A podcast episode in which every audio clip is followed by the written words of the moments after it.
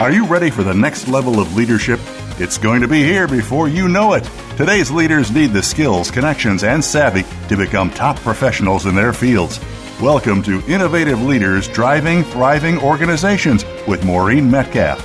In the next hour, you'll meet people who have become successful at the helm of some of the most respected organizations in the world, and you can become the next big success story. Now, here's your host, Maureen Metcalf. Hi, welcome to Innovative Leaders Driving Thriving Organizations. I'm your host, Maureen Metcalf. I'm the founder and CEO of Metcalf and Associates. I work with leaders in their organizations, identifying the trends that will most likely disrupt their businesses and develop business strategies and business and leadership practices to leverage those trends to create strategic advantage. I'm a regular contributor to Forbes and the lead author of an award winning book series focusing on innovating how you lead and transforming your organization. I'm also an adjunct faculty member at universities in the US and Germany. I am delighted that today we have Dr. Wiley Souba as a guest. Dr. Souba, also known as Chip, MBA, SCD, MBA, served as the Chief of Surgical Oncology at Massachusetts General Hospital, Chief of Surgery at Penn State, and then Vice President of Health Affairs and Dean of Medicine, first at The Ohio State University and most recently at Dartmouth. He now spends most of his time studying, writing about, and teaching leadership. So the goal of this show is to provide valuable information to leaders and emerging leaders that will help them lead their organizations in our dynamic times. The most highly effective leaders lead the journey better. Uh, so, in a recent conversation, really the summary is in tough times or in transformational times, dynamic times, the highest probability of success in our world is good leadership. It is the biggest leverage point for success, and bad leaders produce bad outcomes. So, my commitment is to bring the smartest leadership minds from across the range to provide you, as the listener, with information that will help you innovate how you lead. And it's my belief that we innovate on a daily basis and weekly basis rather than renovating ourselves as leaders like we would renovate our houses. So, if I'm renovating my garage, I do that in a big bang. If I'm renovating how I lead, I am most effective by developing leadership practices and continuing to update how I think and how I behave on a regular basis. So, with that in mind, what I'm hoping from today's show, uh, from the conversation with Chip, as the dean of multiple medical schools, you see the practice and education of physicians from a longer term view than many others who aren't required to take this as their primary focus. We'd like listeners to walk away with a clearer understanding of the role leadership plays in the practice and administration of medicine. What can you, as a physician, do to prepare for the changes coming in the practice of medicine to become a more effective physician and leader of your practice and, and if you are leading in an in a university setting as well. So, Chip, thank you. I am so delighted that you're here. During the intro, I talked about your career path, and you've said that you are especially interested in the idea of leading yourself. That's an unusual path and an unusual statement. Can you tell us a little bit about it? Well, first of all, thank you for having me. It's a, it's a pleasure to be here with you, and uh, good day to our to our listeners. You know, I think that uh, what I've discovered I'm, is that I'm a teacher at heart. And this notion of leading yourself is something that I think applies to everyone, whether you're a formal leader or not. I, I would say at the end of the day, leadership is an activity that happens out in the world amongst people. But the foundational underpinning of that leadership for me has to begin in here uh, with my own values, my own conviction and a fair amount of uh, what I call the inward journey uh, mm-hmm. of, of leadership. And uh, the reason that uh, this uh, notion of leading yourself is so important to me is because my, my experience is that uh, leaders who are pretty grounded and pretty solid in here are the ones who are most effective out here mm-hmm. in, in the world. So uh, you know, what does it mean to lead in here or to lead yourself? It's it's really a um, a process that involves a willingness to do a fair amount of um, self discovery, self introspection. Ask yourself, what baggage do I carry around that might be getting in my way mm-hmm. of being an effective leader and being willing to, to take that on. Uh, we don't discover too many people who are willing to do that. And um, another way of saying that is most people that I work with, and I think this is a fair statement, uh, would say that the primary determinant of their effectiveness of, as a leader is their knowledge. We would say knowledge is, definitely important. We don't hear too many people saying that the fundamental underpinning of their effectiveness as a leader is their is their way of being. Knowledge is a price of entry. Yes, It's not. It, it's required, but not sufficient. exactly. You know, it's interesting. I, I recently completed a, an MBA class, and the graduates, as they were, I asked why they take the class, and often it's just, you know, it's a Monday night and it's easy for their schedule or whatever. They want to be leadership people. When they left, what they think they're learning when they come in, when people who think about leadership often think, as you said, about the the tasks and it ends up being the journey of self discovery, which is invaluable. And to your point, for many people, these are questions they've never asked. And yet they walk out as significantly more effective because they know who they are rather than they know how to read a spreadsheet better, Yeah, yeah, which is also required, but it's not what you and I do. yeah. No, I like what you said there. Uh, one way to take a cut at it is is there are two questions that we often pose to the people we work with. They sound like the same question, they're very different. The 1st question is what is a leader? And if if you ask that question, we've asked it thousands of times. The basic answer you get if you synthesize everybody's response is something like, well, uh, leadership is about a person in charge who wields clout, allocates resources, and has answers. Versus inspiring followership, setting a vision. Exactly. The the the complementary question to what is a leader is what does it mean to be to be a leader? Mm-hmm.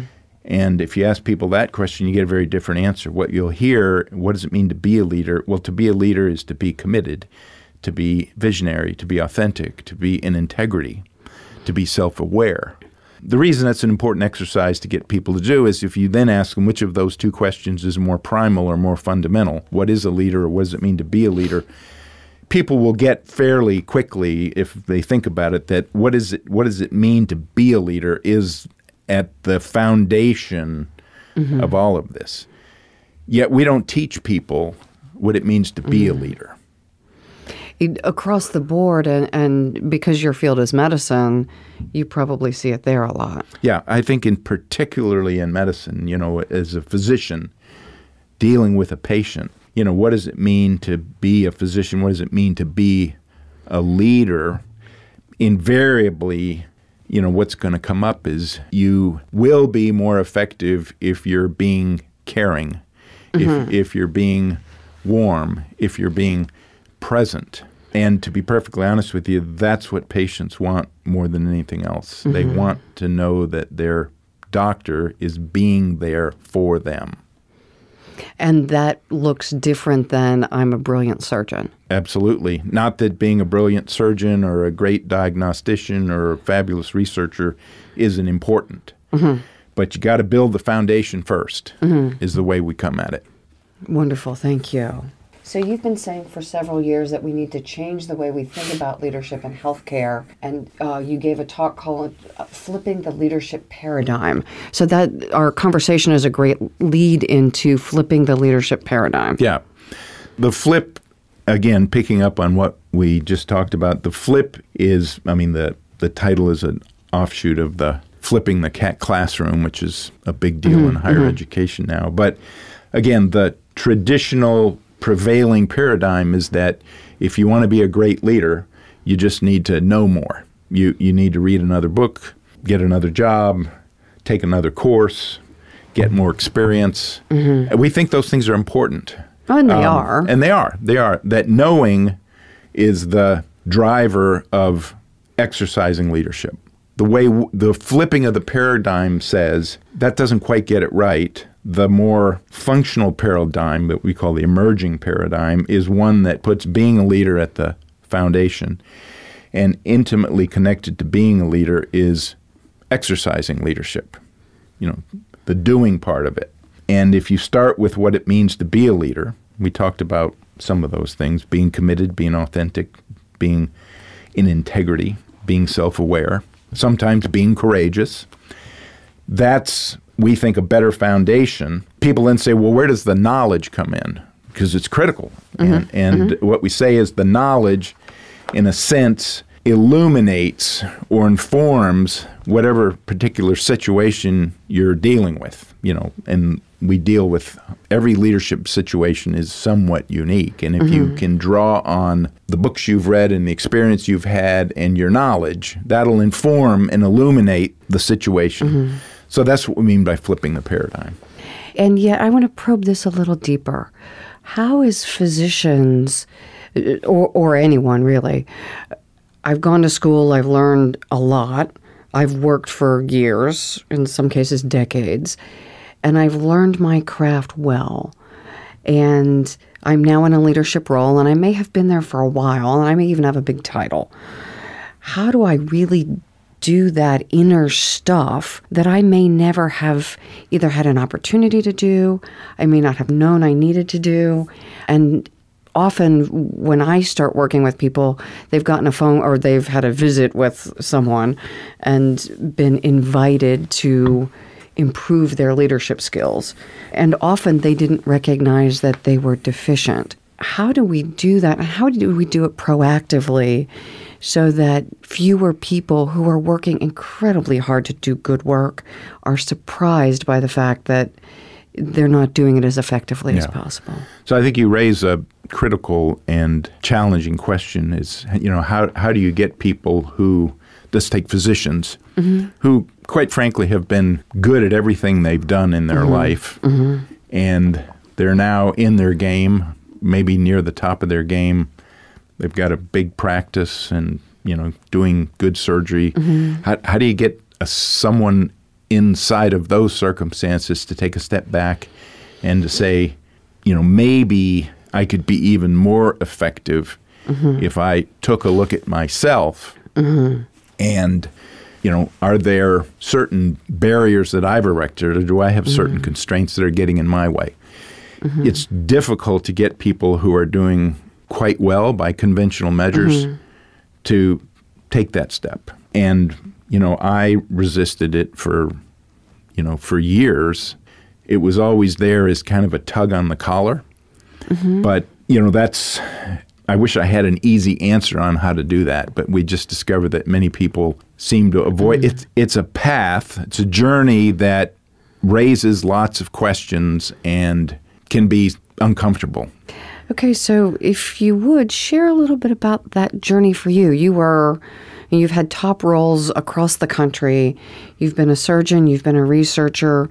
Where did that tug start for you and why did you listen? You know, that's uh, th- that's that's a great question. What I think it's always been there, and one thing that contributed to its noticeability uh, as I assumed positions of greater span of control, mm-hmm. Mm-hmm. I always noticed, and I'm a little bit sad to say this, but in every institution that I worked in, there are five different academic medical centers, I guess, there were people at the top of the organization mm-hmm. who, as best I could tell, were not exhibiting the kinds of behaviors that I thought world class leaders should exhibit. And that included myself.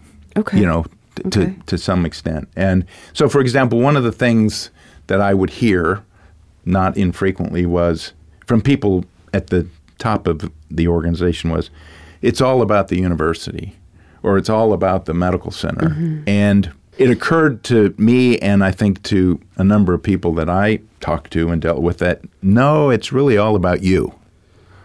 And one of the things that I do believe is critical to being an effective leader is the future that you're committed to has to be bigger than you are.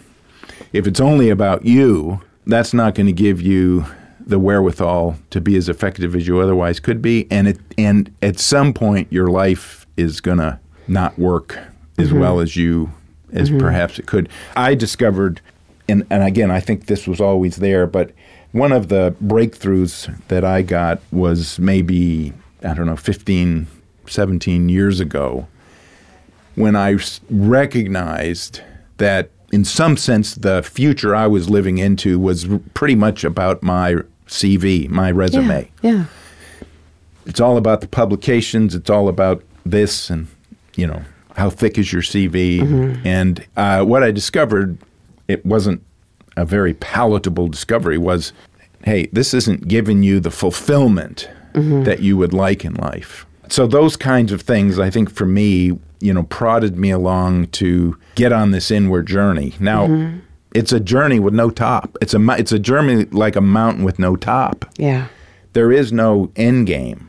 It's just sort of continuously looking at yourself, being honest with yourself, and trying to be a person. It's almost like your consciousness evolves to a higher level. I want to say this is not the great sales pitch. It's hard. It is hard. And to your point, it is, I would say, almost a second job. It- Life would be easier if I just went home and drank more and went dancing every night. Yeah. that that isn't the path I chose. Yeah. For me, I feel much more complete, and I bring a different level of performance to every client I work with. The payoff is huge. Yeah, no, I think so. You know, the degree to which various clients and organizations that I work mm. with are open to this is variable. You can get in a little deeper when you do some one-on-one or small group work, but mm-hmm. but nonetheless, the common denominator, as you know, is it's this is all about being human. And there's something about being human that does resonate with people if you give them the space mm-hmm. to open it up for themselves. You know, the only person you and I can change is ourselves, right? So mm-hmm. your work is about providing people with insights that maybe open something up for them so that they'll, mm-hmm. you know, take it on. But it is the most rewarding thing that I've ever done. There's no question about it. There are no clear answers, and like I said, it's a trek up a mountain with no top. Having climbed Kilimanjaro, that's how it felt a mountain with no top. And it took a lot of physical stamina, probably more than I had, as I got kind of drug up by my collar almost by the mountain guide. And the inner development of leadership occasionally feels like being drug up by my collar. Every time I do one of these treks, I wonder why I didn't choose a vacation on a beach with drinks with little umbrellas in them. Yeah. And similar with the developmental work, leadership development work, it, I wonder why I took this on and I could be some variation of pina colada somewhere. Yeah, no, I, absolutely. And Nietzsche said uh, some hundred years ago, he said this this digging into oneself is the most difficult and problematic journey that we make. And the most rewarding. Yeah, absolutely. So, on that note, let's take a break.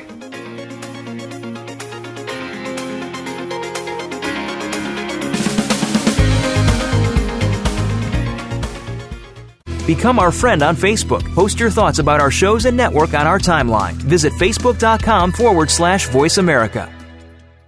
Metcalf and Associates is a management consulting and leadership development firm dedicated to helping leaders, their management teams, and their organizations implement innovative leadership and business practices to help create market differentiation necessary to thrive in this rapidly changing environment.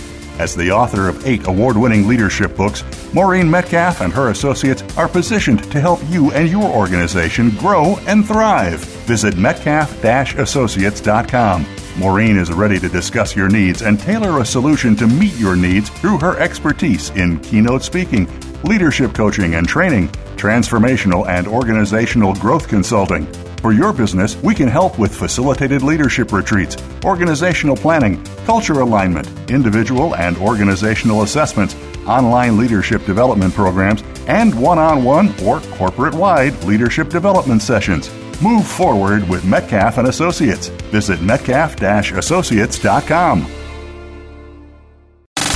Have you friended us on Facebook yet? Why not? Just go to facebook.com forward slash voice America or search for the keywords voice America. Once you are part of our Facebook network, you'll receive daily messages about what's happening with our shows, this week's featured guests, and new happenings at the Voice America Talk Radio Network. And you can add your voice to the always active discussions on our timeline. Just go to facebook.com forward slash voice America or search for Voice America.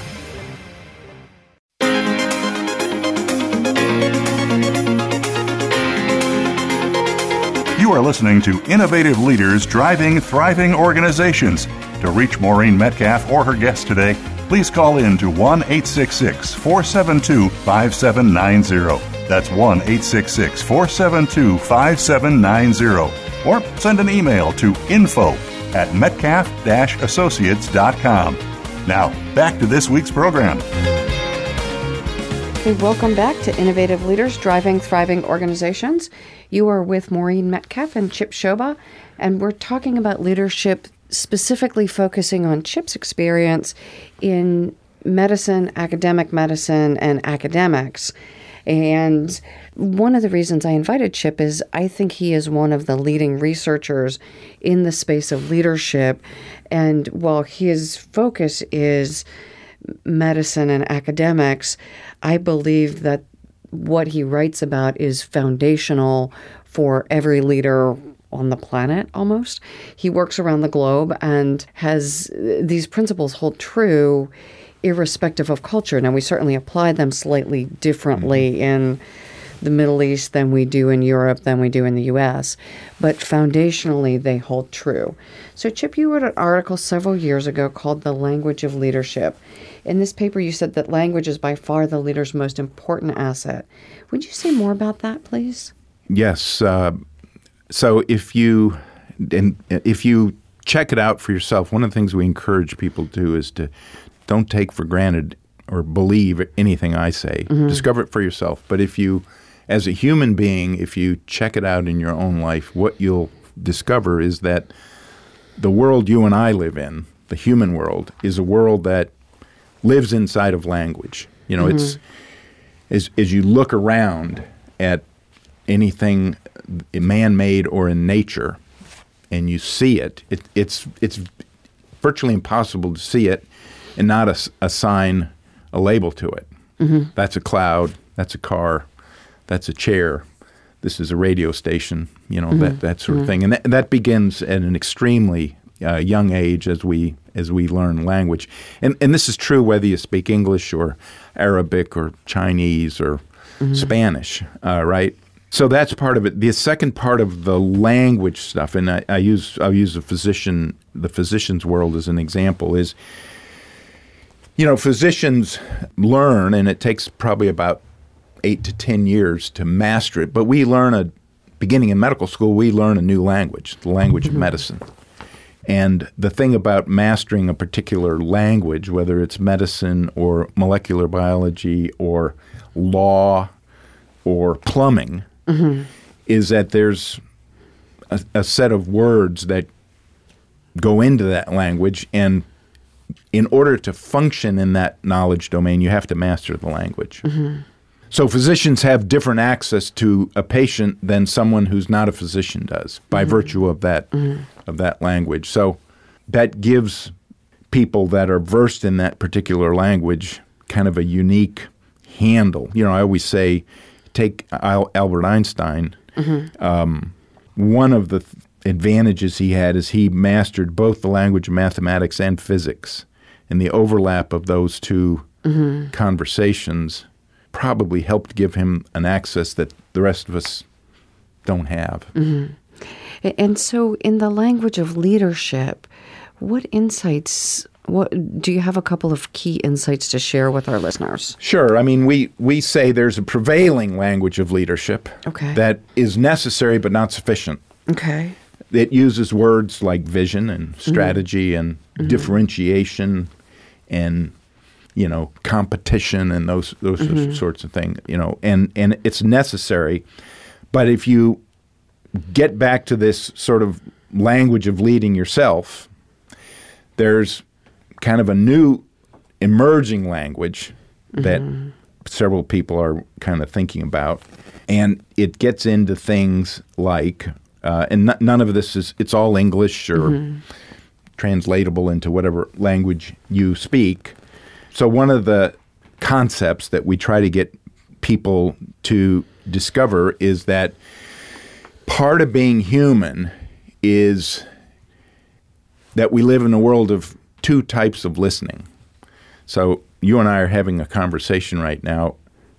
We're listening to one another, but there's also a voice that seems to show up in our head. We don't know where it is, mm-hmm. that is sort of a background conversation. So every human being we've ever worked with has this sort of inner critic, this mm, oh, running yeah. commentary oh, yeah. that's just there. and if you start paying attention to it, what you'll discover is that um, when you're having a conversation with another person, you're having that conversation, but then you're having this conversation with yourself about that conversation. Mm-hmm. And it's impossible for me to pay 100% attention mm-hmm.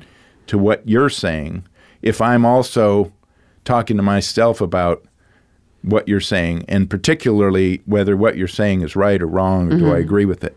So, a hallmark of great leaders, we think, are, are people that are aware that they've got this self talk mm-hmm. that has a critical, judgmental nature to it. Mm-hmm. And great leaders are aware of it. We don't think you can get rid of it. Mm-hmm. But you th- we think you can get aware of it. And in getting aware of it, its handcuffs tend to relax a mm-hmm. little bit. Interestingly, one of our interviews was Gary Weber, and he talked about how brains operate. And it, this is my simplistic view of it, but things like when something bad happens, our brain will overemphasize that by a factor of eight to 10 times.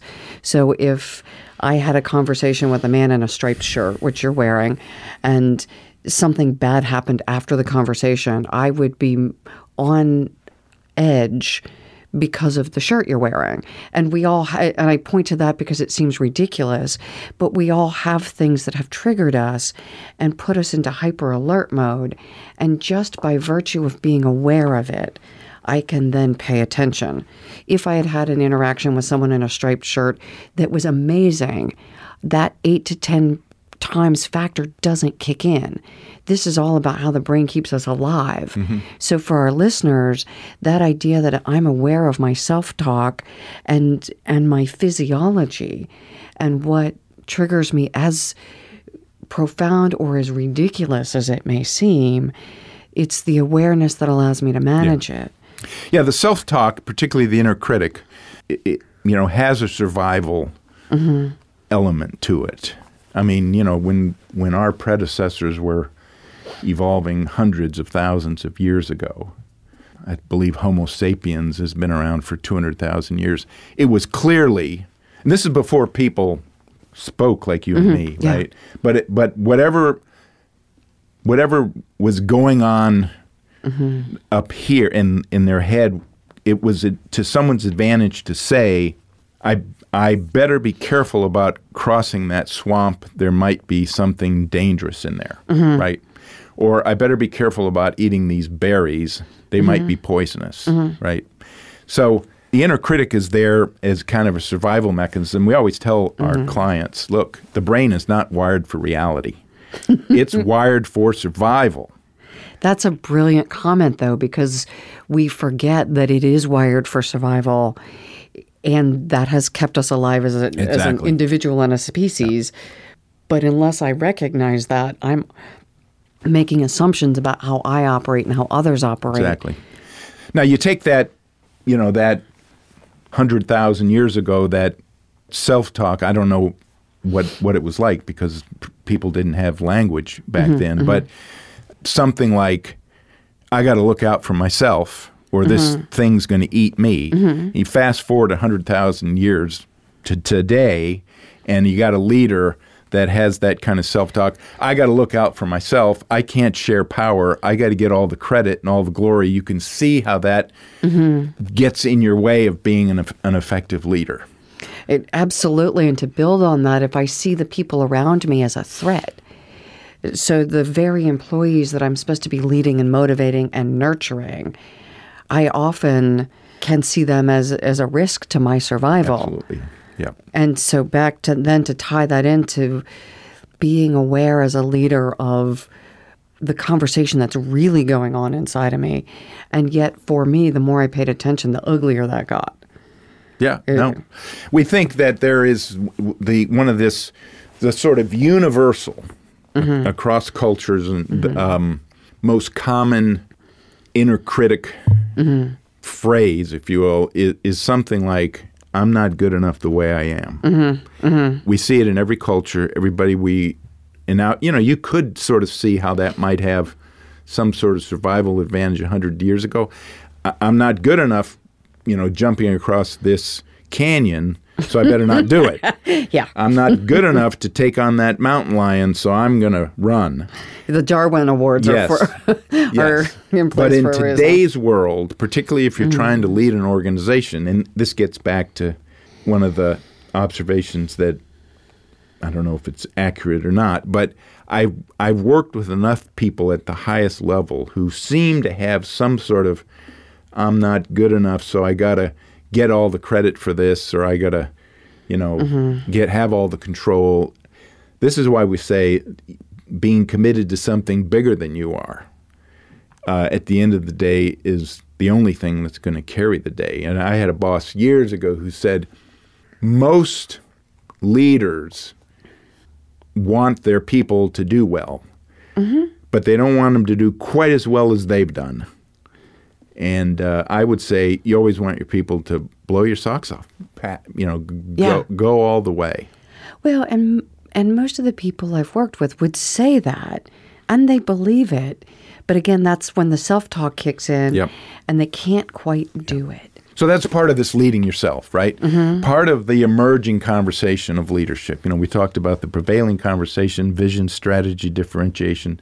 Part of the emerging language is being clear that we all talk to ourselves. We've got this inner critic mm-hmm. that can be brutal. So that's part of what we talk about. You know, the other piece of that that is important for people to get is that because we live in a world that you know human world is a world that's constructed in language mm-hmm. not so for my dog i don't know how the world shows up for my dog but because she doesn't speak i can't ask her mm-hmm.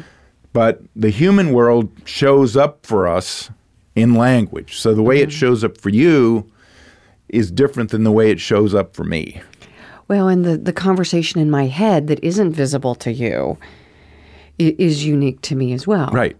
The assumption is the way the world up shows up for me is the same. It shows up for you the same way. I right. realize So, that's the assumption. You know, so if I look at a particular leadership problem and it occurs for me this way, the tendency is to assume it occurs for everybody else that way. Not not the case. It occurs very differently for everybody. So again, good leaders recognize that and they ask people yeah. I mean, I first first day I started as uh, dean at Dartmouth, uh, one of my direct reports brought me something and said, you know, we we need to deal with this, and and I said, how does that show up for you? That's probably seemed like the strangest question. Yeah, it seemed like the strangest question. Now, after a few years, everybody was saying, "How does it show up for you?" Because they get that it that it is no particular way. It just shows up for people As the way it- yeah. yeah. So I hear two things, and I want to wrap up this segment. One, the self talk for me. And I want to be clear because we talk about sometimes it's not so pretty in there. And yet the practice of leadership just means I manage it, I'm aware of it. I, I talk back to it and help it shift because I'm redoing the neural pathways in my brain. I'm retraining it. And these are all things that are possible. And since I've been paying attention to it, it's certainly gotten friendlier in there than it was a decade ago. Mm-hmm. And then the point that what I see and what shows up for me is very different than what shows up for other people.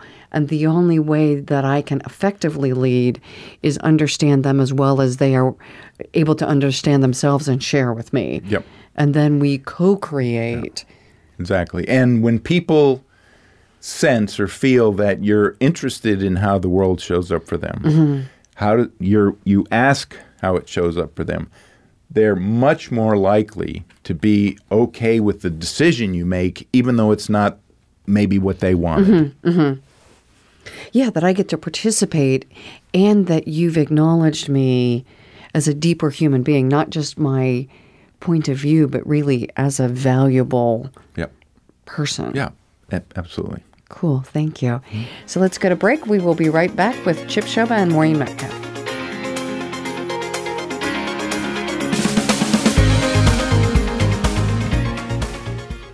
Become our friend on Facebook. Post your thoughts about our shows and network on our timeline. Visit facebook.com forward slash voice America. Metcalf and Associates is a management consulting and leadership development firm dedicated to helping leaders, their management teams, and their organizations implement innovative leadership and business practices to help create market differentiation necessary to thrive in this rapidly changing environment. As the author of eight award winning leadership books, Maureen Metcalf and her associates are positioned to help you and your organization grow and thrive. Visit metcalf associates.com. Maureen is ready to discuss your needs and tailor a solution to meet your needs through her expertise in keynote speaking, leadership coaching and training, transformational and organizational growth consulting. For your business, we can help with facilitated leadership retreats, organizational planning, culture alignment, individual and organizational assessments, online leadership development programs, and one on one or corporate wide leadership development sessions. Move forward with Metcalf and Associates. Visit metcalf-associates.com. Have you friended us on Facebook yet? Why not? Just go to facebook.com forward slash voice America or search for the keywords voice America. Once you are part of our Facebook network, you'll receive daily messages about what's happening with our shows, this week's featured guests, and new happenings at the Voice America Talk Radio Network. And you can add your voice to the always active discussions on our timeline. Just go to facebook.com forward slash voice America or search for voice America.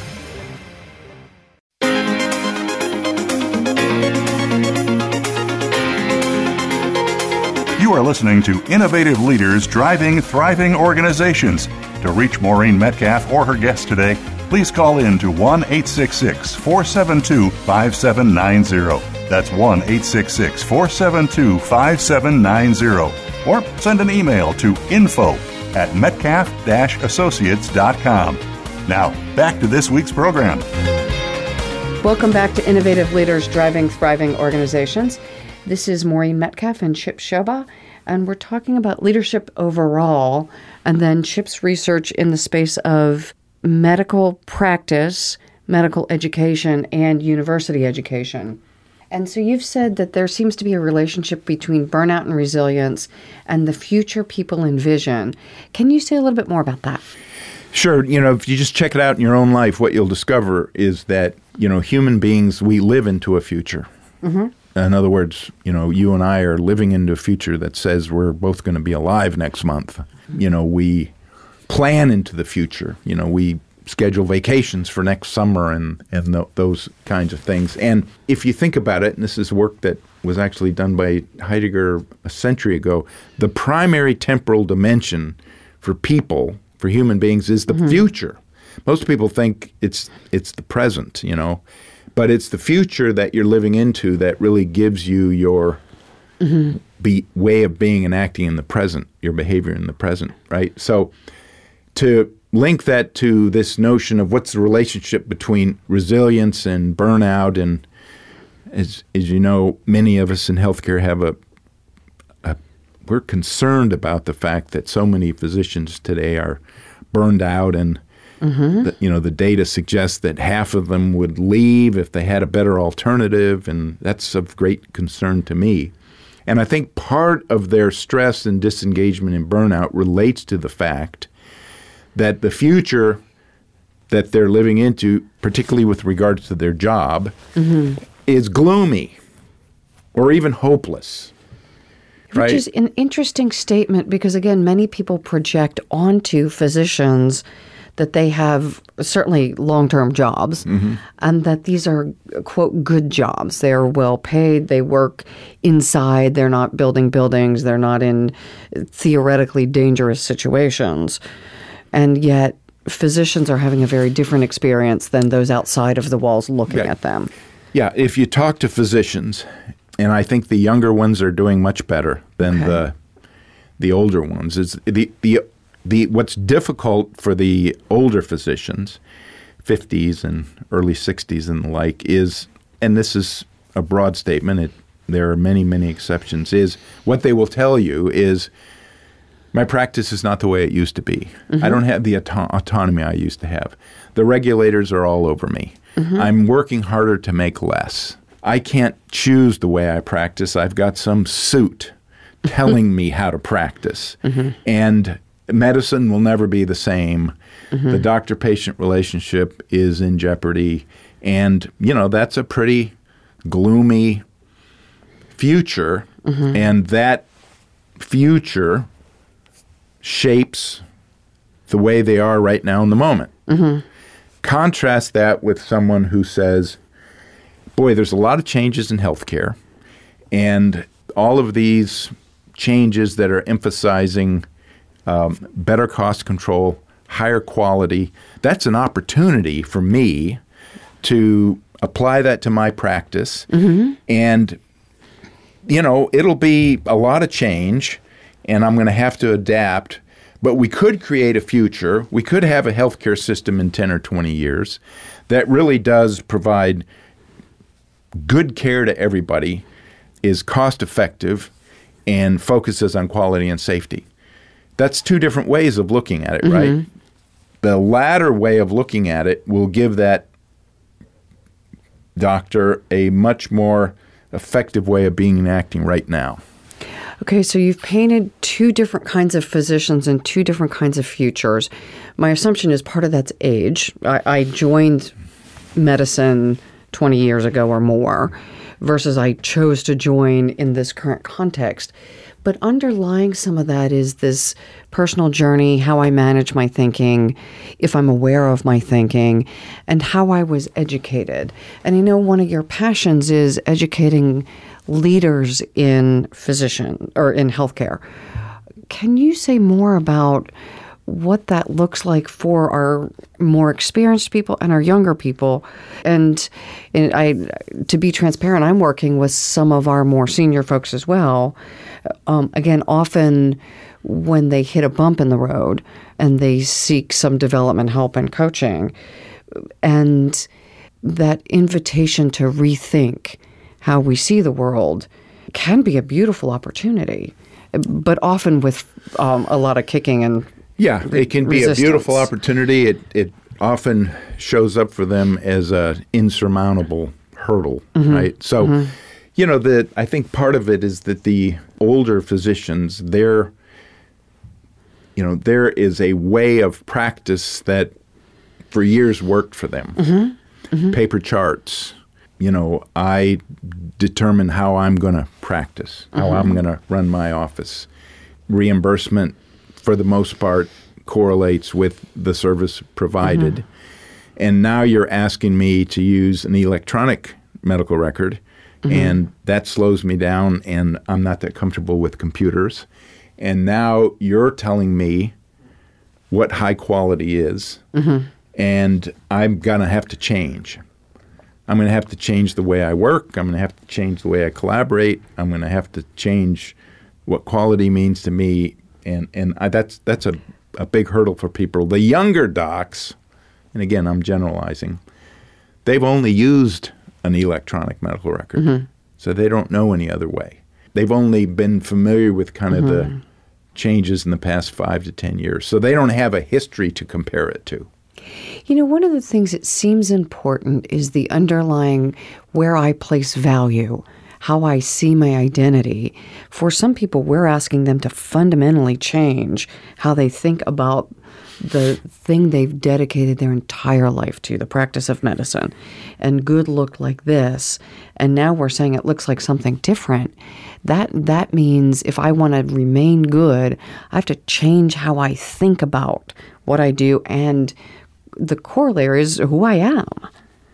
Yeah, I mean, it, it if you're gonna, and I think you said it well. You know, if I'm gonna change my behavior, I need to change my the way I think about it or the way it shows up for me mm-hmm. and important to recognize that any change in behavior does, you know, one that's permanent does involve a rewiring of the what's going up in your brain, mm-hmm. right? Mm-hmm. And those pathways in some people are so you know, Calcified? yeah, Or ingrained? Yeah, ingrained. And as Hebb Yeah. said, you know, Hebb said years ago, you know, neural networks that wire together fire together, Yep. and mm-hmm. so it's really tough to to change that stuff. You know, I have had a hard time predicting who is going to be willing to take it on versus who's mm-hmm. not going to be willing mm-hmm. to take it on. And you know, I wish I had a better way of, of knowing that. But I've seen people respond very differently to to the same set of facts. I remember about 20 years ago when I was I was visiting a cancer center. I was visiting professor. You'll like this story. And I met with a young guy who was working on his grants and had to get his cancer grant submitted and I uh, it wasn't a scheduled appointment, but I noticed he was working frantically, and I said, "Boy, you must be, you must be burning the candle at both ends and burning the midnight oil." And he said, "Yeah, I hate this stuff. You know, I'm working on grant, and the only reason I'm doing it is because my chairman says we have to do it, and I know I'm not going to get funded because the NIH is so difficult now to get funding from, mm-hmm. and uh, you know his a disappointing way that it was mm-hmm. showing up mm-hmm. for him. A couple hours later, I I I met with a young woman who was dealing with the same set of circumstances, right? Writing a grant, burning the candle at both ends, twenty hours a day, and I said it must be a lot of hard work. And and what's it like to know that your chances of getting funded are low, like mm-hmm. eight, ten percent?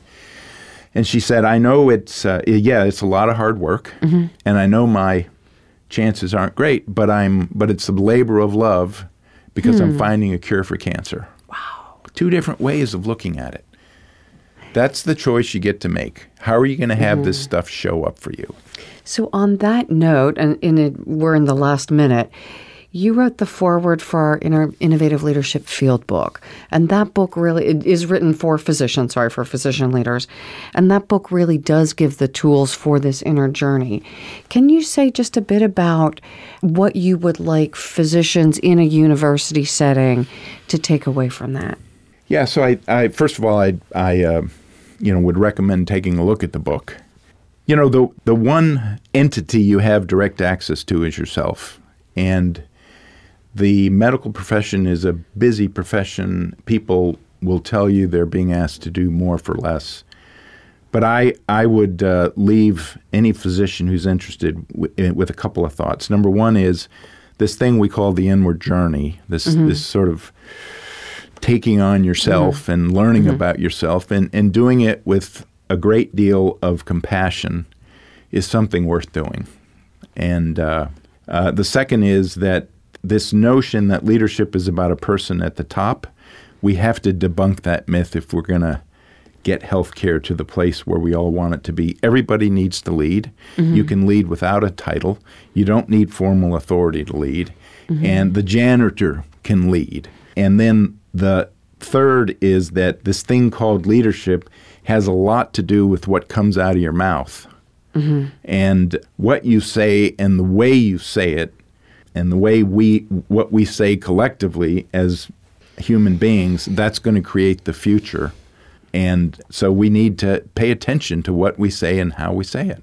Thank you. Typically, I do a wrap up, but that was better than anything I could do. So, the invitation is for leaders, irrespective of where you are in your career or the level of success, to continue or start that inner journey. The workbook, again, Innovative Leadership Workbook for Physician Leaders, is one of many that lays out the path. It gives a case study from a colleague of Chip's, Cheryl File, Dr. Sherry File, and really illustrates what this journey can look like. And again, I'm sure there are many tools out there. I encourage you, if you are interested in learning about leading yourself and these inner conversations, and then the outer conversation, that you do engage in some sort of journey. And as Chip said, this it is the way we look at leadership is changing. And for us to move the practice of medicine into this vision of the future where everyone has care, everyone has high quality care, means that all of us have to change how we think and deliver our services. Mm-hmm. So Thank you for joining Innovative Leaders Driving Thriving Organizations. I'm Maureen Metcalf. Please email with your thoughts and feedback, info at metcalf-associates.com or on our Facebook page, Innovative Leaders Driving Thriving Organizations. Thank you.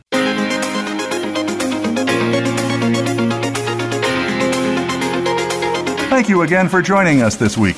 Please tune in for another edition of Innovative Leaders Driving Thriving Organizations with Maureen Metcalf next Tuesday at 11 a.m. Pacific Time, 2 p.m. Eastern Time on the Voice America Business Channel. We hope to see you here next week.